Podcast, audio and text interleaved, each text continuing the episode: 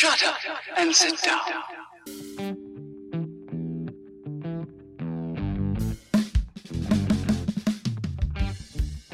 Buenos días, tardes o noches, dependiendo de la hora en la que nos estén escuchando, y bienvenidos una vez más al podcast de la comunidad del celuloide, un podcast para dominarlos a todos. Yo soy Manuel. Yo soy Jorge. Hola amiguitos, aquí andamos otra vez.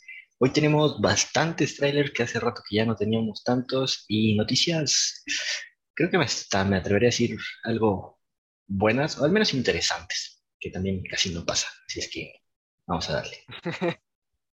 Con que sean interesantes y no malas como han sido los últimos cinco podcasts. Ya sé, no manches.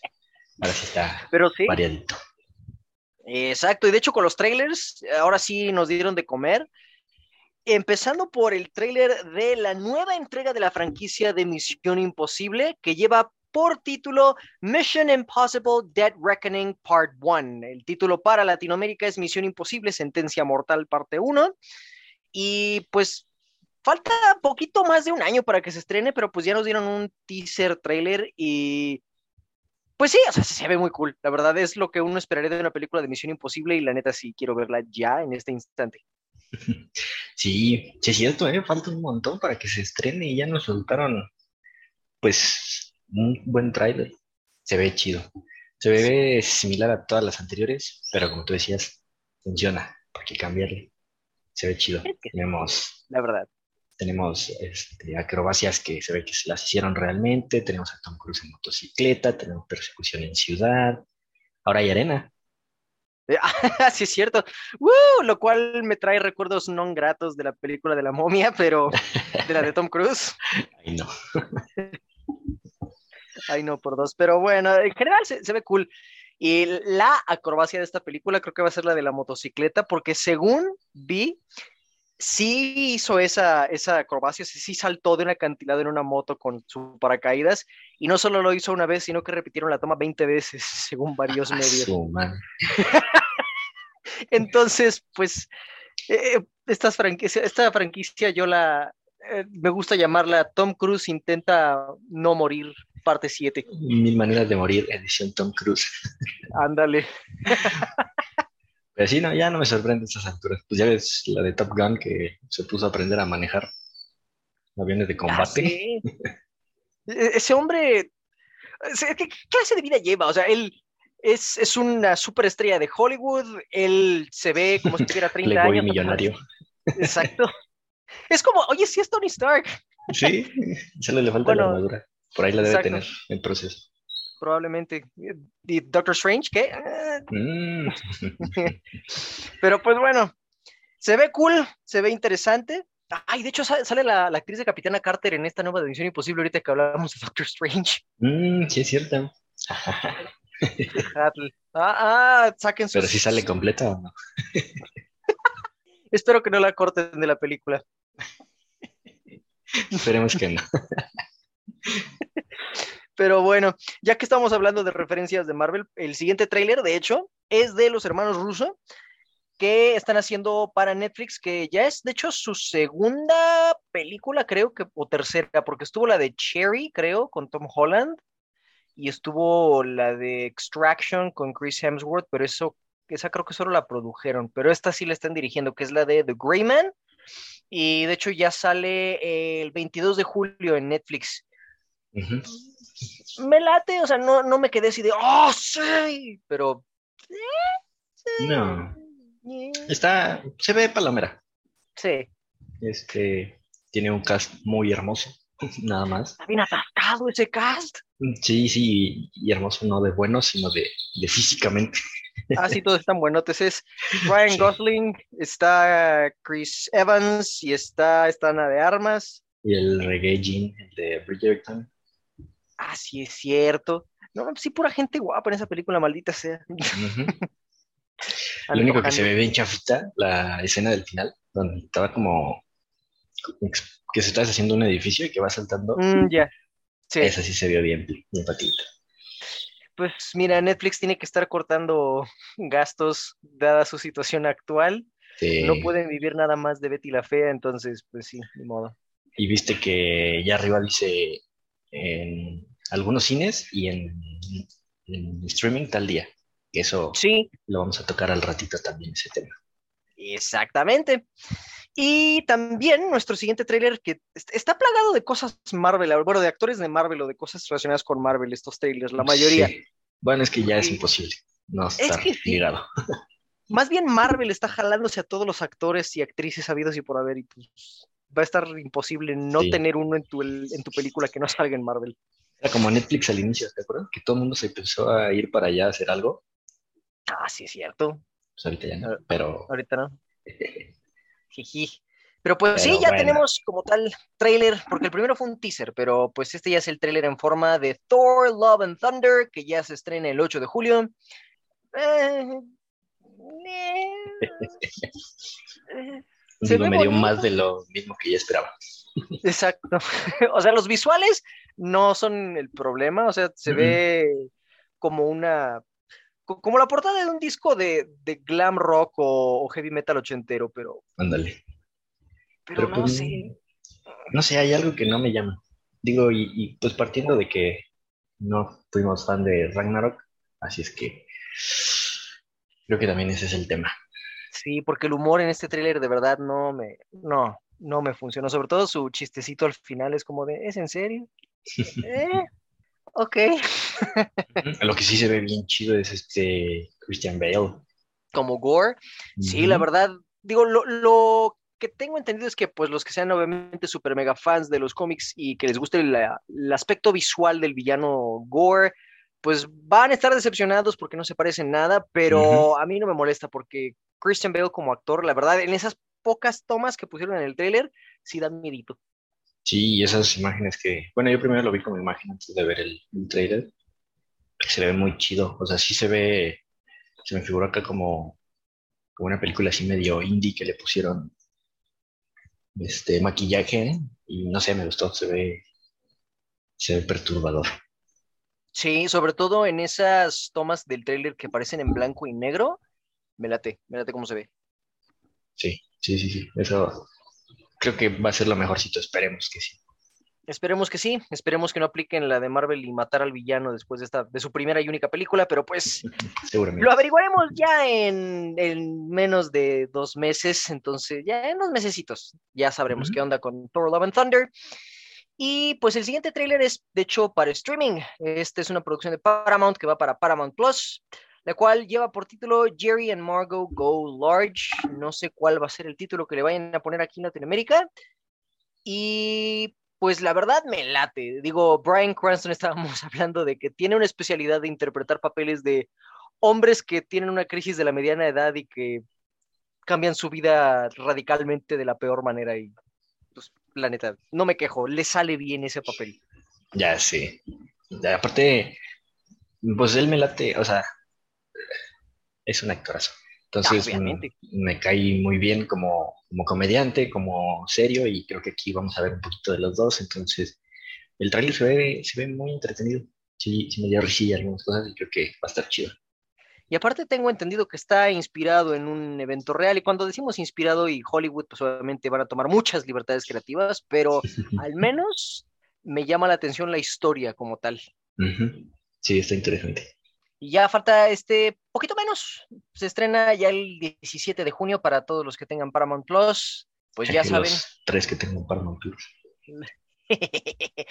y pues ya la, la última que tenemos aquí de primeros vistazos de trailers es una que, uff, Dios mío.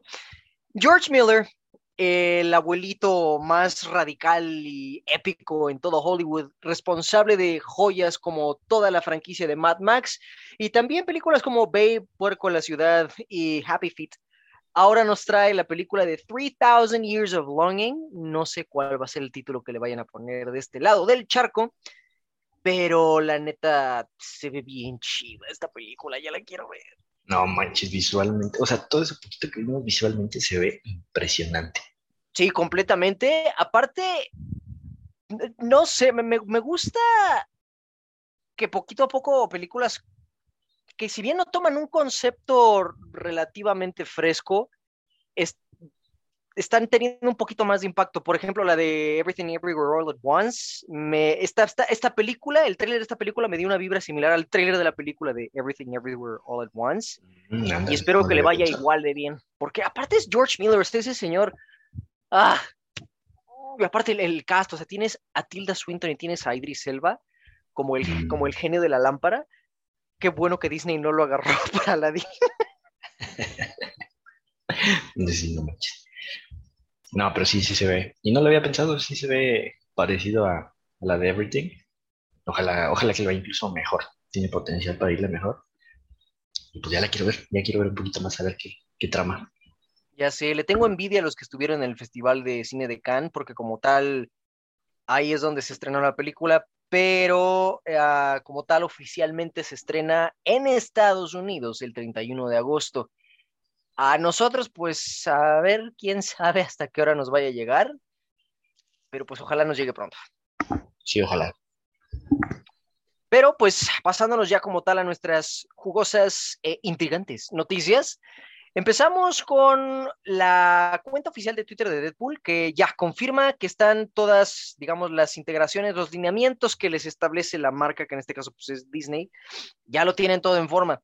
Ya están trabajando en historia, personajes y guion para Deadpool 3. Entonces, ya, ya podemos estarnos emocionando un poquito no sé si les vayan a dar tanta libertad. La verdad, todavía tengo miedito de que la hagan PG-13. Uh -huh. Sí, sí, sí. Digo, qué bueno que ya lo estén haciendo, pero ahora falta ver ese, ese gran detalle. Sí, sí, la verdad. Me, me, me da cosita todavía, pero como Ryan Reynolds es uno de los productores, él va a tener también autoridad sobre lo que pasa en la película, sobre lo que va y lo que no. Entonces, también eso me da un poquito más de esperanza.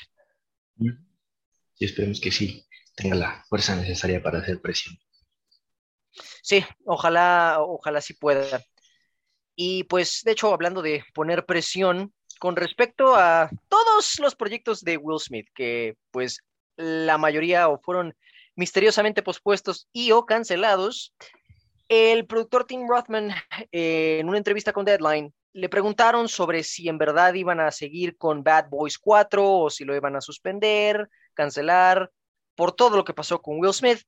Y su respuesta fue, esta película estaba en desarrollo y lo sigue estando. No hay ningún freno que pisar porque el coche no se estaba moviendo. Lo que ocurrió fue una cosa muy desafortunada y no considero que yo sea quien para comentar más allá de decir que conozco a Will desde hace muchos años y sé que es una buena persona.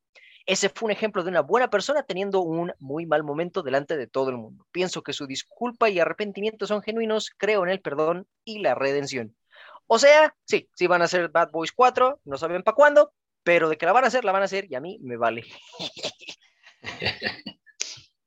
Sí, digo, pues creo que su postura fue bastante buena respecto a todo este tema. Y pues al menos qué bueno por este Willis que pues no se le vino todo abajo. Pero sí también me vale mal. No vi la tercera, no voy a ver la cuarta ni todas las que sigan. Amén. La verdad no es algo muy guau que digamos, pero pues para todos los fans de esta franquicia, si es que la hay, pues ya pueden estar tranquilos, pueden estar tranquilas, van a tener su Bad Boys 4 eventualmente. Ahora, ya que tocamos el tema de Netflix en los primeros vistazos que tuvimos, pues bueno, el medio Bloomberg reporta que Netflix está considerando adoptar el modelo que están adoptando las otras películas de productoras grandes, como lo fueron Warner Brothers, como lo han sido Marvel, que tienen el modelo de 45 días de estreno en cines para después pasarlas directo a sus servicios de streaming. Entre los proyectos que Netflix está considerando meter a esto, son el de Iñárritu, que lleva por título Bardo, el proyecto de Ryan Johnson, que es la secuela de Knives Out, y también la que mencionamos en estos trailers, la de The Greyman de los hermanos Russo. Y pues creo que tiene sentido, supongo, aunque económicamente no sé qué tanto les vaya a afectar esto a Netflix, considerando cómo están ahora. Sí, o sea, yo justamente pienso que lo hacen por eso, ¿no? Para tratar de, pues, de juntar más dinero por ese medio de, la taquilla, pero pues considero que para hacer eso necesitan bajar el precio a su suscripción y pues saldría lo mismo. Sí, la verdad no sé qué tan inteligente sea esto, pero pues ya sabrá Netflix qué es lo que hacen. Pero me agrada porque al menos, por ejemplo, en la, la de Iñárritu, a mí sí me hubiera gustado verla, me gustaría verla primero en cine. Entonces, me agrada que al menos los proyectos que vayan a meter este modelo son proyectos que de verdad, o sea, tengan el valor, digamos, artístico para, para poder, pues, apreciarse en una pantallota, ¿no? No, no, no directo a un... o sea, Sí, justamente. Sí, y sobre todo antes no había varias películas de Netflix que era, hubiera gustado verlas en cines y que no se había podido.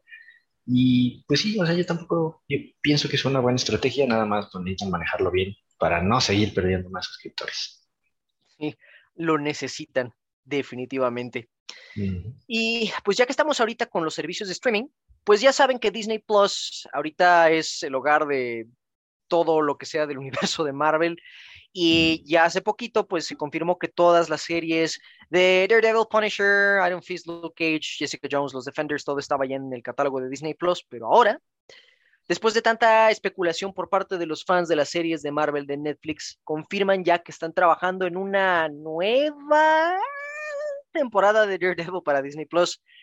Y añadimos el signo de interrogación porque aún no está claro qué es lo que va a ser. Lo describen como un soft reboot, un reinicio suave. Entonces, es nueva temporada, pero no lo es. No sé, tengo mis dudas y miedos Sí, respecto a esto. sí, Digo, qué bueno que, que lo retomen a, a Daredevil, a Charlie Cox en específico, pero pues igual que, que como Deadpool, ¿no? Falta ver el cómo, porque es un gran detalle importante a ver, a ver si no la riegan.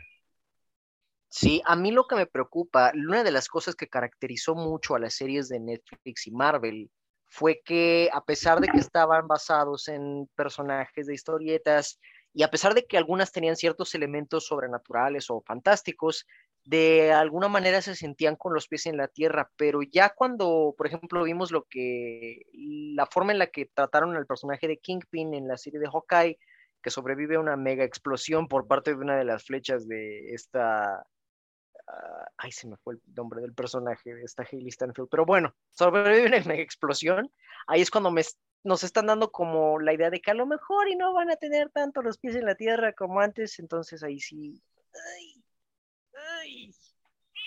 Exacto,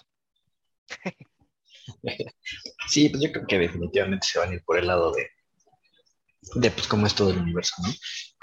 A lo mejor, si un poquito más en la Tierra, vemos a lo mejor con, con Spider-Man, ¿no? Lo que decíamos ya es un poquito más probable, pero quién sabe. híjole, Estos no, ejecutivos son- Spider-Man, no, pues es que tengo entendido que pues como tal Sony dijo que, o sea, van a tener tres líneas separadas de Hombre Araña, sus películas de Tom Holland, sus películas animadas y lo que sea que estén haciendo con Morbius, Madame Web y eso, toda esa basura. Sí, sí, pobrecito Spider-Man. Pero pues, a ver, vamos a ver si logramos verlo con, con Daredevil un poquito. Pero pues la neta no vamos a saber nada hasta allá. Confirmen más cosas. Sí, apenas están dando los primeros pasos, pero pues bueno, a ver qué pasa.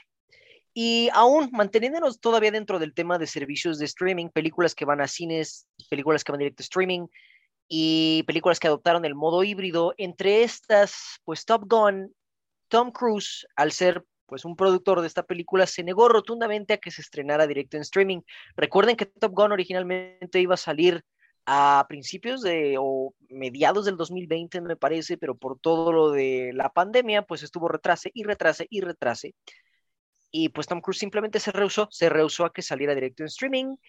Y pues ya a partir de esta semana empezaremos a ver los números de su semana de estreno y ver si esa fue la mejor opción o no. Pero en cuestiones de críticas le está yendo de maravilla.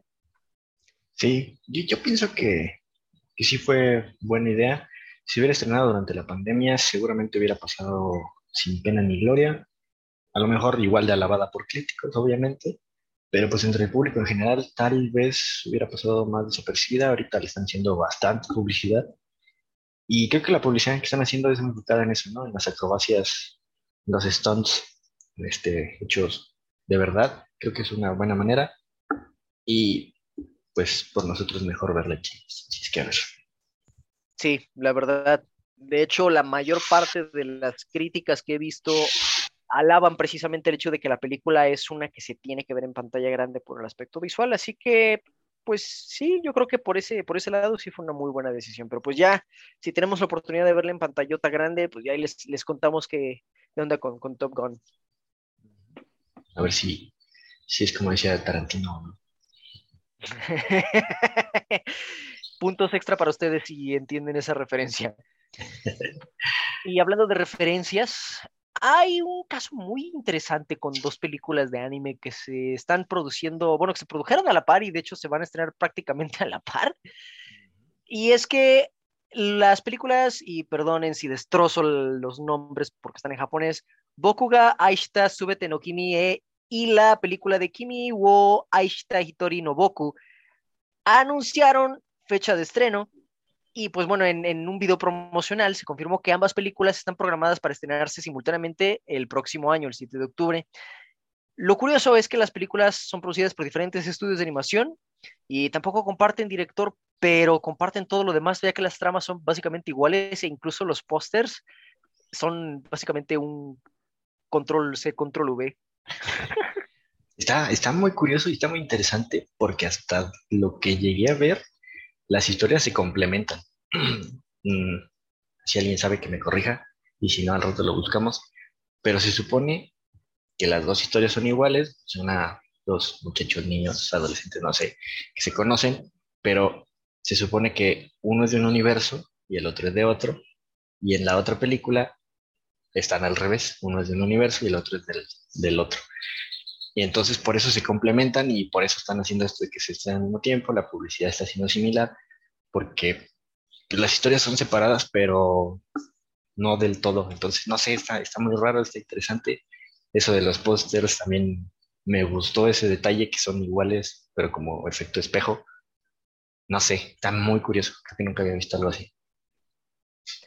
Sí, la verdad está bastante curioso y ya no me extraña con todo esto del tema de multiversos que se está volviendo popular en mm. prácticamente cualquier tipo de, película o serie, pues era cuestión de tiempo hasta que apareciera una película o un anime que, también abordara el tema. Pues a, ver qué tal. Digo, quién sabe a qué horas nos llegue, ¿verdad? O si nos llegue, pero pues. Seguramente no. pero luego la vemos. Sí, ahí, vemos como. no, no se crean. puro, puro legal. No es cierto, sí es cierto. no es cierto, pero si quieren, sí es cierto.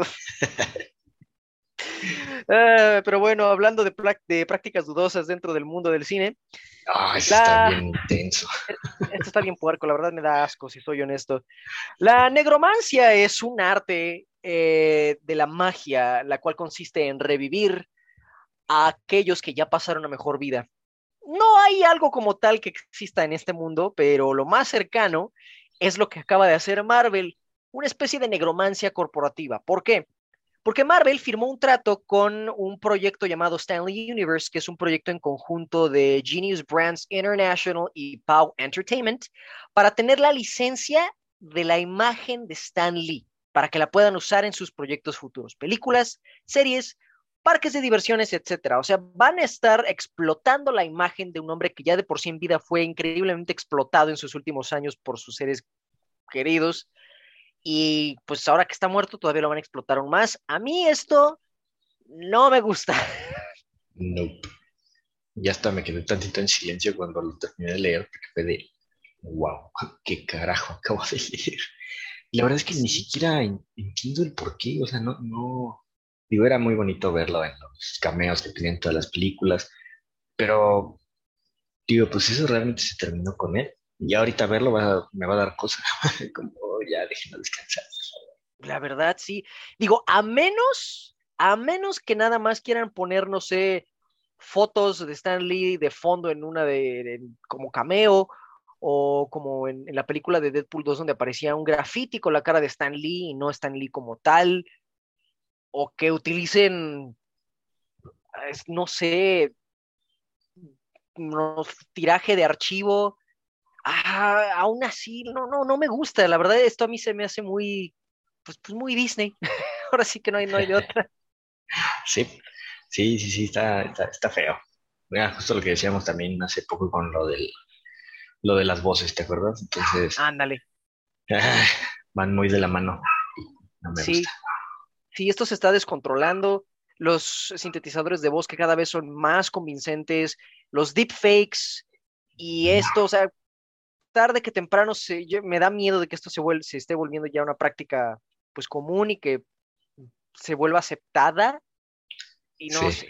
no, Sí, sí, no me la- no, no, está feo. Pero pues ya ustedes cuéntanos, ¿les parece, les parece correcto? ¿Les parece ético? Ahí ustedes cuéntenos, pero aquí a nosotros la verdad nos da, no- nos da cosa. Pero pues va, no vayamos a terminar nuestras noticias de una manera negativa, mejor terminemos con algo un poco cool.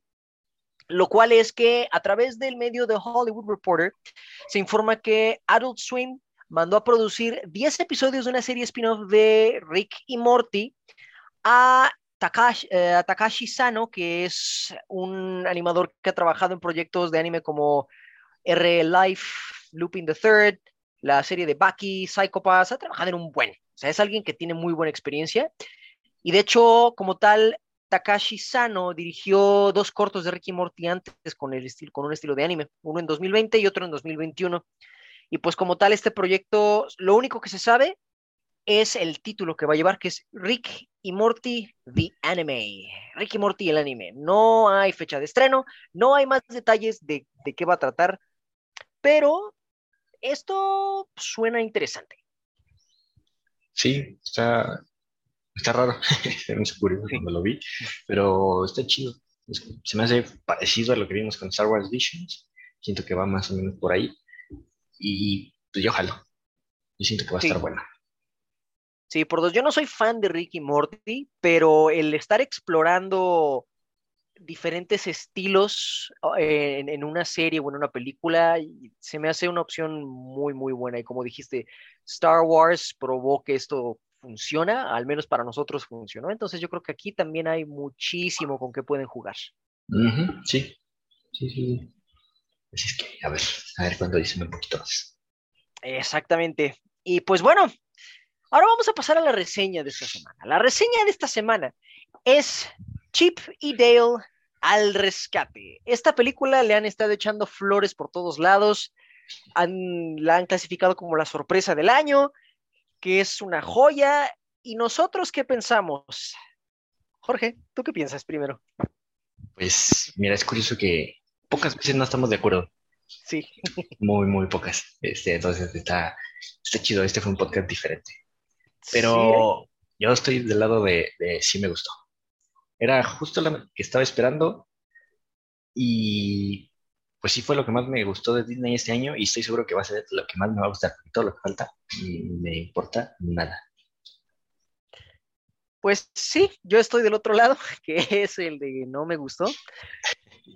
Em, supongo que también fue lo que esperaba, pero pues no esperaba nada bueno de esta película desde que vi el tráiler, entonces supongo que también eso, eso tiene que ver. No está mal hecha, pero a ver, ¿qué, qué te gustó de la película? Mira, me gustó, me entretuve. O sea, la verdad es que sí, sí me entretuvo. La vi, la vi doblada y la vi en inglés, como la mitad nada más. Problemas técnicos. Oh. Pero al menos, al menos la versión doblada, la que sí vi completa, me gustó el humor que manejó.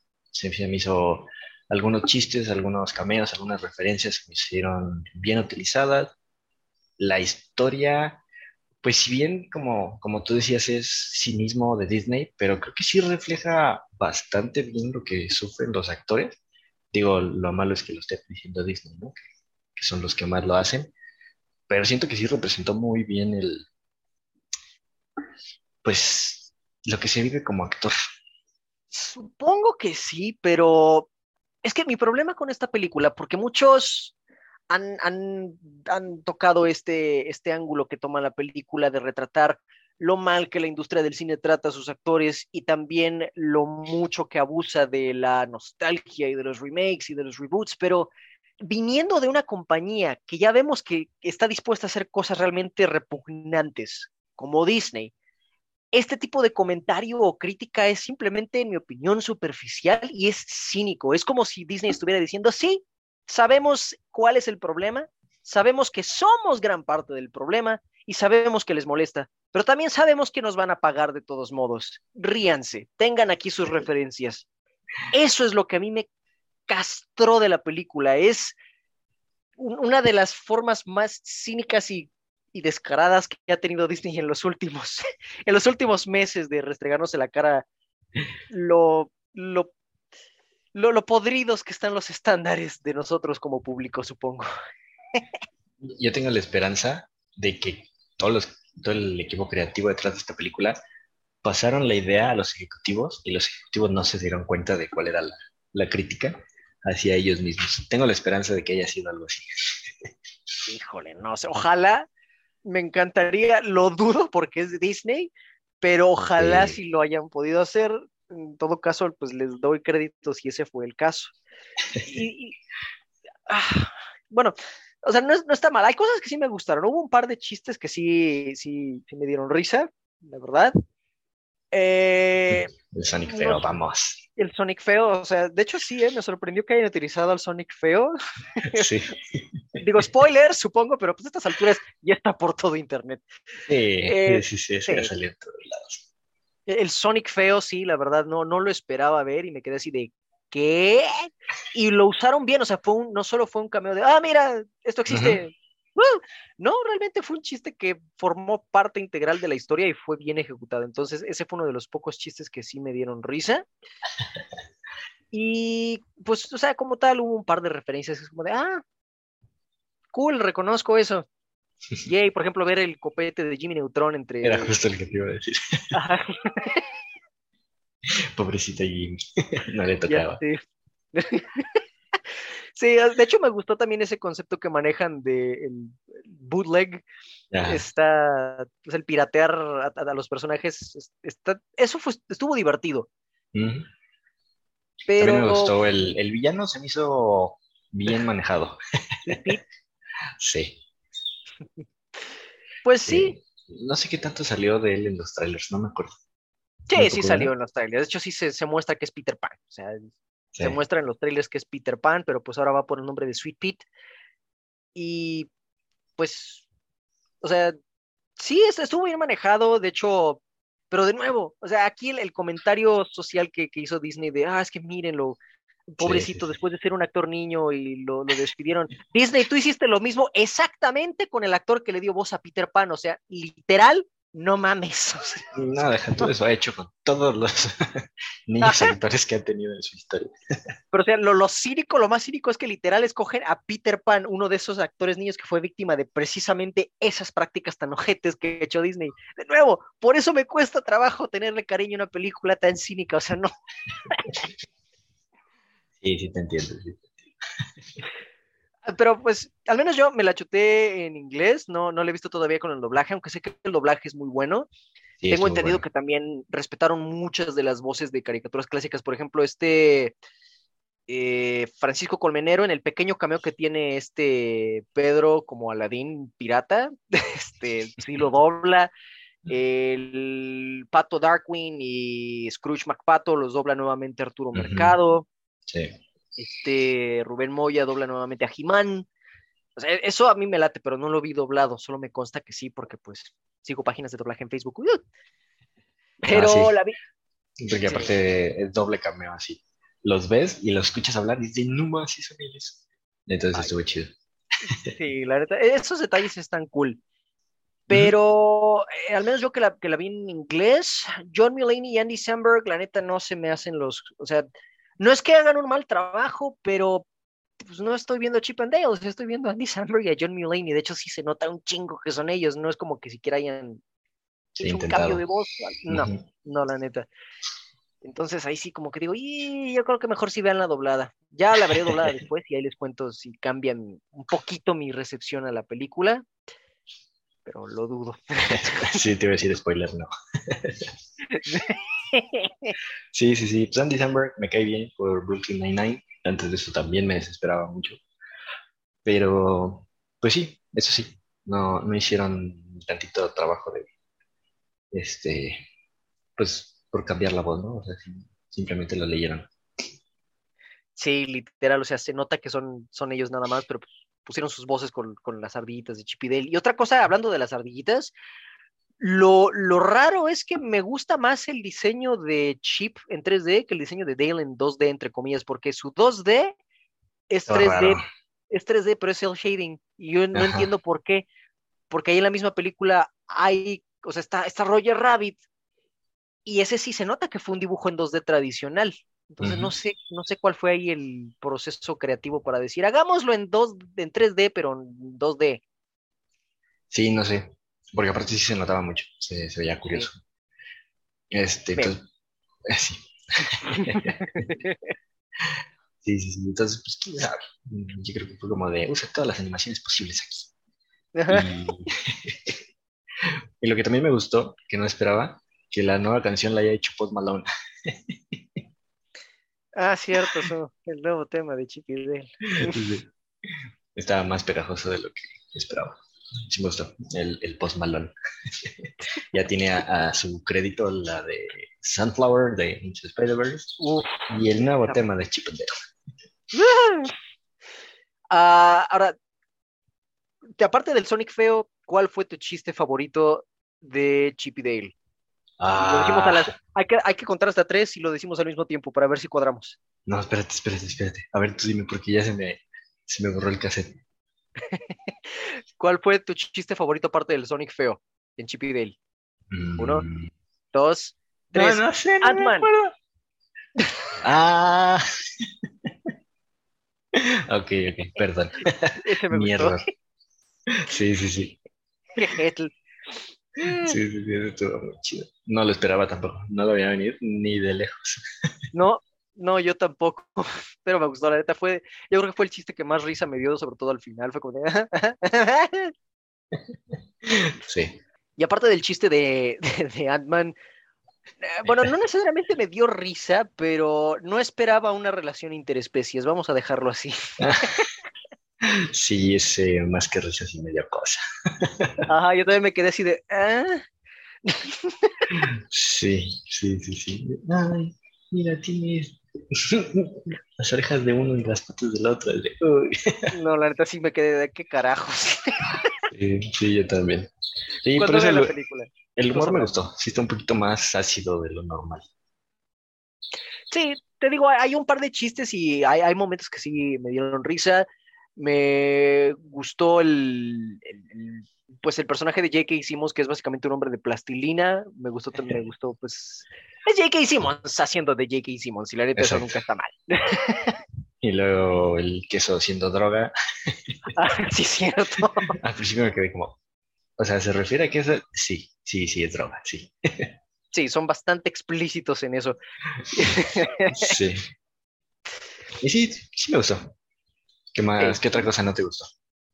¿Qué otra cosa no me gustó? Pues creo que ya expuse todo lo, todo mi, mi desagrado, mi disgusto. O podría decirte, por ejemplo, que a pesar de que hicieron su chiste del Valle de lo Inquietante, Well Uncanny Valley, nos quieren Ah, todavía vender la serie de She-Hulk con ese CGI cooler. ¿Con qué cara vienes a hacerme eso, Disney? Sí, sí, sí. Sí, por eso te digo, tengo la esperanza de que no sean así de cínicos y alguien les logró colar todo esto por sin que se dieran cuenta. Chavales, Pues, Nunca lo sabremos, eso ya es algo que solamente sabrán las personas involucradas en este proyecto, pero díganos ustedes, si ya vieron Chip y Dale al rescate o si viven en España, Chip y Chap, Ardillas al rescate, que sí, ese es el título. Ay, no, no sabía. Sí, Bueno, de ¿qué hecho, espero al de un lugar que le van a poner abogada Julka? No, no, de hecho, lo gracioso es que también aquí en Latinoamérica un par de veces le hemos dicho a She-Hulk Hulka, entonces ahí sí como que pues, pues chale, ahí también le hemos cagado nosotros. Chale, la sabía. Pero pues ya ustedes díganos qué piensan de Chip y Dale y si es una buena película o es una mala película. ¿De, de qué lado están ustedes? Aquí este es nuestro momento Civil War en la comunidad del celuloide, maldita sea. Oh, sí. Pero Rayos, pero los de- dos estamos quebrados. ¿Quién de los dos sería Tony Stark entonces? Eh, bueno, eh, chale. Chale, por dos. Mejor pasemos a las recomendaciones de la semana. Maldita sea. Ah, ¿Qué traes esta semana para recomendarnos, Greg? Pues mira, hoy quise traerles algo diferente, que es, también ya es algo que platicamos en, en otro podcast, ya no me acuerdo hace cuánto lo hablamos, pero la, esta como radionovela de Batman. Uh, a ver, cuenta. Ya, ya me habían recomendado algunos amigos que la viera y había visto buenas cosillas en internet, así es que me puse a descargarlo y dije, vamos a darle. Y pues la verdad es que está bastante corto, ¿eh? Yo, yo pensé que iba a ser mucho más largo, pero son nada más, creo que seis episodios, más o menos de una, unos 40 minutos, media hora más bien, y son ocho episodios, perdón. Entonces, Está cortito. sí, te lo echas muy rápido. Yo espero que haya sido como un intento para hacer más cosas, porque la verdad es que está chido. La historia, creo que es una historia original que hicieron ahorita para el podcast, y está bastante buena, o sea, tiene unos giros en la trama mejor que muchas otras cosas que luego vemos. Aquí seguimos principalmente a, a Batman y a Bárbara en un ambiente muy tenso, muy lúgubre. Este, escuchan como. Bueno, la historia es de que hay un, un asesino en serie que están tratando de encontrar y que a sus víctimas siempre les toma algún órgano. Entonces, en efectos de sonido se escucha así como ah, empieza a mover vísceras, como los corta, como arranca cosas, como muerde. Entonces, está, está intenso, mucho más de lo que yo esperaba. Y les digo, la historia está interesante, si te atrapa, tiene unos giros en la trama que, que yo no veía venir y que si, si sientes, o sea, como algo, algo no me cuadra, algo está mal. Entonces lo manejan muy chido. Yo lo escuché aparte en español, sí me dio curiosidad ver cómo, cómo estaba este Ponchito Herrera haciendo este, la voz de Batman. Y siento que en algunos momentos sí se puede escuchar a, llegar a escuchar como una novela, como que algunos actores de doblaje sí hablan acá muy, muy TV Azteca, pero no está mal. Creo que, creo que sí, sí da un poquito él en el clavo. Este, Bárbara estuvo bien. Y pues de los demás no hablo tanto para no meter en detalle de, de algunos personajes, pero la verdad es que sí lo recomiendo. Digo, aparte te lo puedes echar bien rápido, o sea, media hora mientras estás, no sé, viendo la casa, manejando, lo que sea. Pa' Este, pues, ajá, en lugar de poner la- las convienes, te pones un podcast de Batman. Y está chido, se me hace un, un concepto interesante. A ver, a ver qué tanto más lo siguen, lo siguen manejando. Y me gustó que sea con este tono, o sea, sale un poquito de lo que estamos acostumbrados a ver. Entonces, chido, véanlo. O sea, en Spotify, no sé si se puede ver en otro, digo, oír en otro lado. Creo que no, de hecho creo que es exclusivo de Spotify. Ah, chale. Entonces, eso, en Spotify. Spotify. No pasa nada, aunque no lo tengan completo con comerciales y todo. Oh, sí, como, este, como novela de verdad. Yo, ¡Woo! ¡Qué emocionante! Pero pues sí, eh, denle una chicadita y me dicen. ¿Y tú qué nos traes para hoy? Yo esta semana pues les traigo una película que casi nadie sabe que dirigió James Mangold porque pues ahorita todos lo ubican como el que hizo Logan, el que hizo Wolverine Inmortal, el que hizo Ford v Ferrari, que es un excelente director que es ¡ah! que lo es. Pero esta película de hecho del 2003 que lleva por título Identidad es una película que muy pocos conocen e independientemente si sepan que la dirigió él o no, casi nadie la pela y a mí me latió un buen me, me gustan las películas de thriller psicológico que tienen buenos giros y giros que definitivamente son tan bien manejados que neta no los ves hasta que ya te cae de golpe. Y es esto, la película de identidad. ¿De qué va? La película se enfoca en un caso que están tratando de resolver aparentemente sobre un, un criminal, un asesino en serie que se soltó en una región apartada, en la carretera de los Estados Unidos. Y hubo, me parece que eran siete o trece personas, creo, que estaban atrapadas en un motel porque había una tormenta y justo es cuando empiezan una a una a ser asesinadas y pues nadie sabe qué es lo que está pasando exactamente, incluso uno de los sospechosos más obvios pues eventualmente no iba a ser la, el, el asesino. Entonces, esta película es una muy buena es, es, un muy buen misterio de asesinato, pero también es un muy buen thriller psicológico. Y conforme avanza la película van a ir averiguando por qué, por el aspecto psicológico. James Mangold logra realmente presentar una buena cantidad de personajes que de nuevo son como unos, no me acuerdo si eran siete o trece, pero es una cantidad bastante grande para una película que dura menos de dos horas y que todos se sientan lo suficientemente desarrollados para que puedas empatizar con la mayoría de ellos y que realmente te sorprenda cuando alguno o alguna de ellas no logre salir vivo o viva de, de, toda esta situación. La neta, eso es algo que muy pocos directores pueden hacer con tanta facilidad y con tan poco tiempo. Aparte de que visualmente la película logra crearte ese, esa sensación de tensión y no solo de tensión, sino de que algo no cuadra y no sabes qué es hasta ya el mero final de la película donde se te cae el hocico con el giro de tuerca y dices, ¡Ah! no.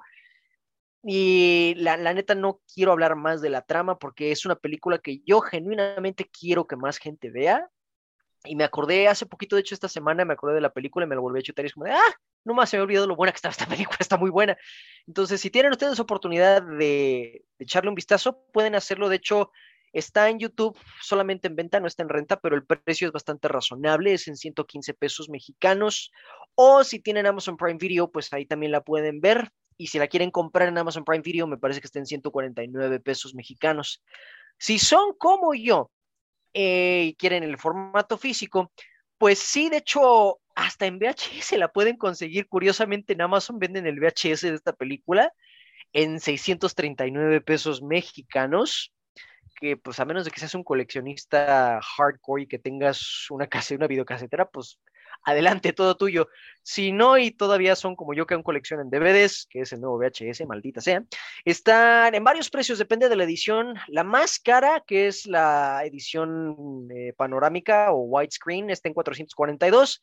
Las otras dos ediciones que son la full screen, me parece, están en 399 y 353 pesos. El Blu-ray sí está carísimo, la verdad es demasiado, está en 1102 pesos y no es una edición que digas, wow, se está caro. Pero si tienen el billete y quieren el Blu-ray, adelante. Pero la verdad, esta película de identidad vale muchísimo la pena. Hola, la.